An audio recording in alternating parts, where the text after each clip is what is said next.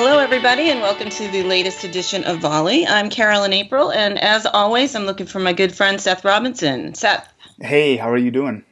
I'm doing very well, very well. I'm on the cusp of vacation. I took next week off, so I'm going to get through today, and uh, I'm off to the beach in Maine. Looking forward to it. Yeah, so we're we're wedging this one in between our two vacations then, because I just I got back and you're taking off, so I know. So you went to Iceland, though. That's pretty cool. I did. It was great. It was it was nice there, and right now I'm, I- you know, it was gray and rainy there almost the whole time we were there, but it was also 50, which was maybe a little chilly, but certainly better than what it is here in Chicago right now. Um, so I'm kind of missing that a little bit. I wish it weren't so swamp-like in Chicago right now. Yeah, it's swamp like here in New Hampshire, but once I get to the coast, just an hour away in Maine, it, the the temperature drops dramatically, so it'll be nice. But I, I take it your daughter, who you t- took this trip for, her graduation gift, right? She had a great time, Kate. She did. Yep. We we got to do everything on her list, you know, which made her happy, and it felt like a good send off, which made me happy. So uh, I think it was a success. Oh, that's fantastic. And all the travel was good. I mean, that always helps it, right? You know, whenever travel goes bad, that sort of puts a bad taste in the mouth. But uh, everything was just fine. You know, we got there and back without any problem, and I'm recovered from jet lag. So you won't have any jet lag going to the beach in Maine. But no, no, no. yeah, I'm I'm done with that now. So. Mm. Well, I'm excited because we have a another guest today on Volley, um, and I think we're going to have a great discussion around distribution. Uh, today, we've welcomed Tim Fitzgerald, who is the vice president of cloud channel sales for North America for Ingram Micro. Tim, welcome aboard. Hey, great to be with you both today. Thank you so much. Absolutely, it's good to have you. Um, we've been meaning to have a distribution discussion around cloud, especially for some time now, Seth and I. Um, and so, uh, so I think you're uh, you're a perfect guest for us to have today to talk a bit about that. If you want to give us a little background on you first, that would be terrific, and then we can get into some topical areas. Yeah, thank you so much. So, um, 30 years in the industry, uh, working for only a handful of companies, actually, uh, really two different companies. I uh, I spent almost three decades uh, inside another company where I had the privilege of uh, operating both as a reseller and as a distributor, and uh, somewhat unique, I think. I also functionally had responsibility for areas like sales, marketing, and alliances management along that that journey. Yeah, so you you know you you're uniquely positioned, I think, here to be able to to to talk about the the entire landscape. And you know, I, I guess to to start off, I mean, distribution has really been about the way you know I've been in the the channel business now for way too many years, I think. But um, you know, distribution really went initially when I first got into this business was really about moving goods and products from the manufacturer to the resellers, and that's just how it worked. It was very much a fulfillment role, um, a logistics type of role, and obviously that has changed radically. Um, so, what you know, when you think about if someone asked you to define distribution today, um, how how do you define it? What is the business model? Yeah, such a loaded question, and not uniquely, what is the value prop of distribution as we move into this digital world? Um, I would first start and tell you that I think the term distribution doesn't apply, or certainly doesn't apply in the same way anymore. Um, I'm more prone to use the term aggregator, but I think really the finer point is in so what is the value prop of a company that historically has had you know big warehouses and moved a lot of product through a community of, of value added resellers out to end clients. So I would tell you that the uh, the notion of physical movement of product obviously changes pretty dramatically. So we become this grand connector between providers and ultimate consumers. And I think implied in that statement is our value that we bring as this grand connector gets applied now across a much broader partner ecosystem. So not just value added resellers, but you know new partner types like born on the cloud partners. Uh, there's also a pretty significant value in independent software vendors and regional and global SIs. And I, I think it's really important to emphasize out of the gate that this notion of having big warehouses becomes digital and very virtual. And so making big and bold investments uh, in intellectual property so that we can virtually support this as a service business, we think is a very important point of demarcation as you're considering, you know, if you were one of those ISVs or MSPs or VARs and you're thinking about who do I align with, we think it's critical that they have a platform and it's a platform that meets your business needs not only today, but into the future. I, I, like that description, Tim, and and I, I like the way that you say that you know distributor almost is losing a little bit of value. I think just in the same way that the concept of distribution being kind of the core drive of the channel is, is beginning to fade a little bit. You know, I think that made a ton of sense as the IT industry was you know very infrastructure based and as a lot of companies, you know, at the at the end user stage were just beginning to come up to speed with their technology. And, and now that the picture has changed so much, that notion of like physical distribution or, or any kind of distribution really has changed because of the internet and because of, of the, the reach that vendors can have. But there's still this notion that technology is very complex. And I think that notion is almost lost a little bit because we tend to see things becoming simple in some cases, like with cloud systems or consumer uh, applications or whatever. We, we think that everything is becoming simple, but behind that simplification is a ton of complexity.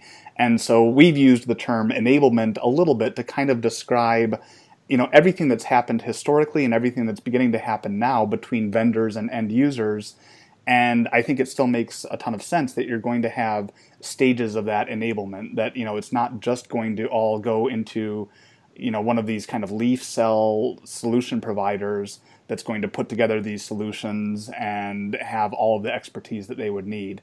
Um, so it seems like distributors can still you know kind of fill that role right and and help trickle down solutions and maybe productize solutions if the case may be would would you see yourself, you know, playing that role a little bit as well? Yeah, Seth. Wow, there's so much in what you just described. So the way that I think about it, the channel ecosystem is really fracturing. So mm. you know, traditionally we would think about a supplier or a vendor makes a product and then they need to get it to market, and typically that vendor then works through a distributor who then works through resellers, and then the reseller ultimately delivers that product to the end client or end consumer of that solution. That's a very linear description of how it worked, and of course, an oversimplification. And what I would suggest today is, and this is where really I think the term distribution doesn't necessarily apply or doesn't apply in the same way. We view our value prop to be the connector between an end client call it a line of business decision maker that wants to consume complete solutions and people that are providers of technology that gets deployed in lots of different ways. And we think because of what the end client line of business decision maker is looking for, there's lots of different value elements along that chain and lots of different potential participants. So we align with those different participants in whatever way they need to be aligned to to ultimately meet the needs of that end client who wants to consume the technology of the provider. And so that means our value prop has to get delivered in uh, smaller bites, but in lots of different ways, depending upon how that solution gets delivered through that route to market, if you will. So, you know, what do I think that really separates us in that space? It, it's really three things we have uh, an industry leading catalog of solutions that end consumers want. We have a platform that serves it up and meets the unique digital requirements of those end consumers, as well as the providers that are trying to meet the needs of the end client. And then the third pillar is really what you touched on. It's this notion that end clients are looking for really competent partners to meet their business needs and not just technology needs. And we want to continue to upskill the partner ecosystem to be able to meet those requirements. So, this notion of enablement becomes critical. And particularly in areas where there's new competency requirements and new technologies, there's a lot of training required, whether it's in practice development or in a new solution area, so that those partners are better able to meet the needs of those end clients. So I just want to, so for a point of clarification, when you, you know, I see the role as the connector that you're talking about, Tim. Are you talking though about end customers or are appealing to you directly with the type of solution they want, and then you're connecting them with one of the one of the solution providers or MSPs or whomever that you see best fits that customer's needs? And is that a, is that a change in the way that distribution operates if that's how you're doing it? So uh, yeah, it's a great question, Carolyn. Let me clarify the way that we think about the role that we need to play means we must understand what the end client consumer is looking for and then help to ready those companies that are best able to meet the need. It doesn't necessarily mean that Ingram is selling directly to that end client, but for us to be most effective in how our value prop gets applied, we have to understand that end to end value chain.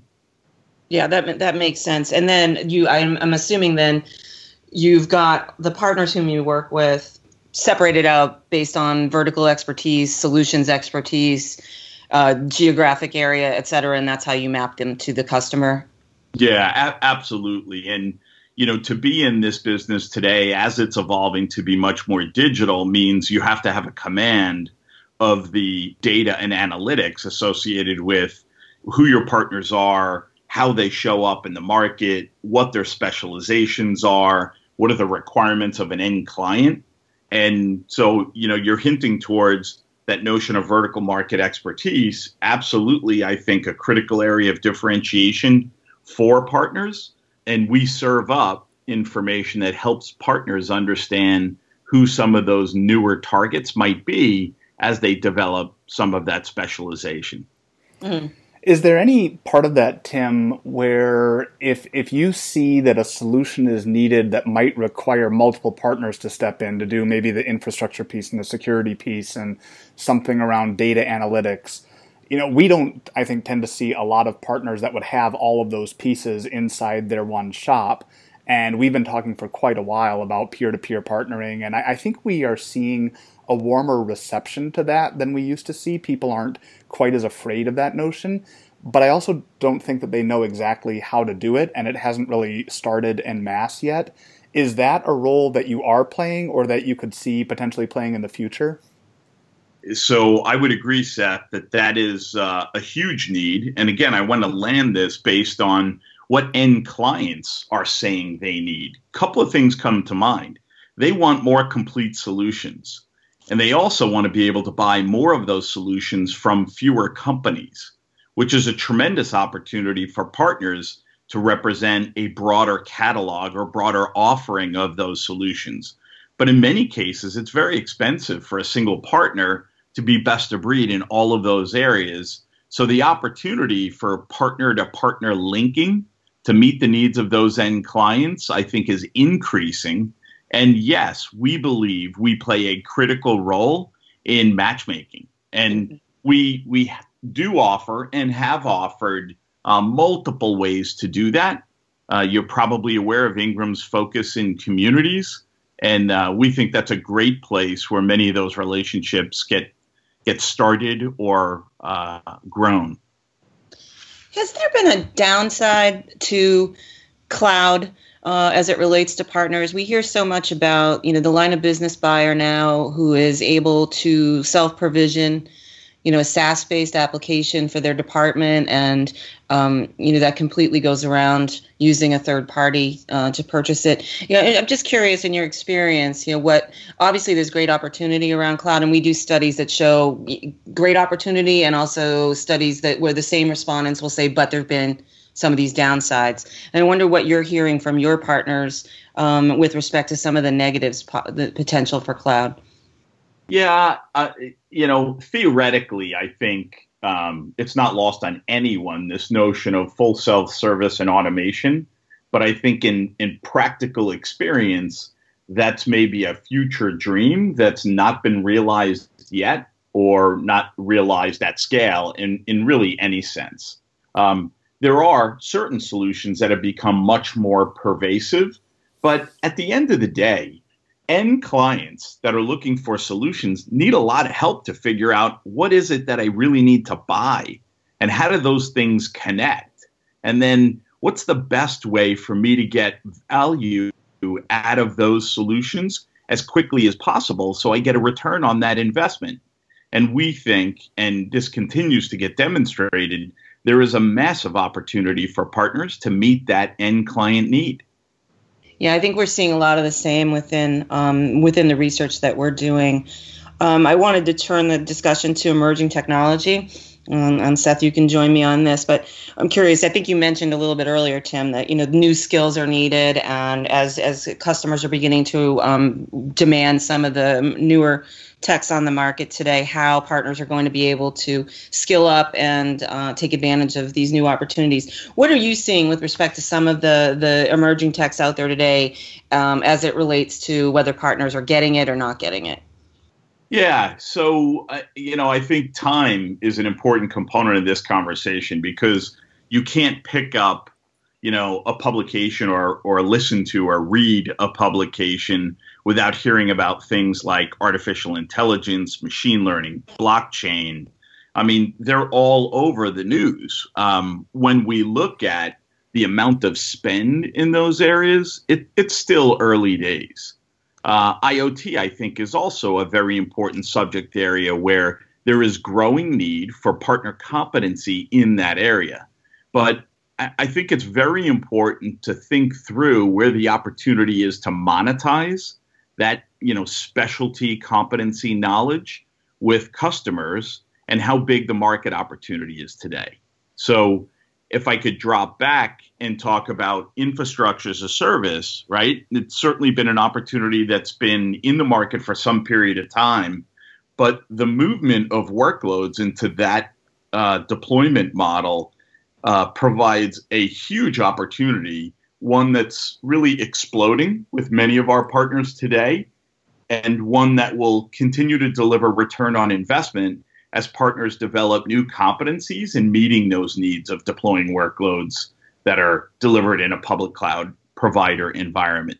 So perhaps maybe not as uh, hot in the press as AI and machine learning, but a very large market opportunity that will continue to deliver return for partners uh, both today and for many years to come yeah, I'm really interested in that, Tim. I, as we've talked about emerging technology, as we as we've talked about cloud computing, even when you were talking about cloud computing a little bit earlier, I was kind of wanting to ask this question, and I think it pertains to emerging tech as well. And the the idea that we're getting, and and the the picture that I get a little bit from what you were just saying is that there's kind of a gap forming between you know where people are putting their attention and what what is getting hype in the in the headlines and what the media might be focused on versus where people actually are in their businesses today you know end users what they're trying to do with their IT and with their technology. It feels like there's you know a gap forming and it's almost like you know, we hear people always say, you know, you want to skate to where the puck is going, and, and with the, this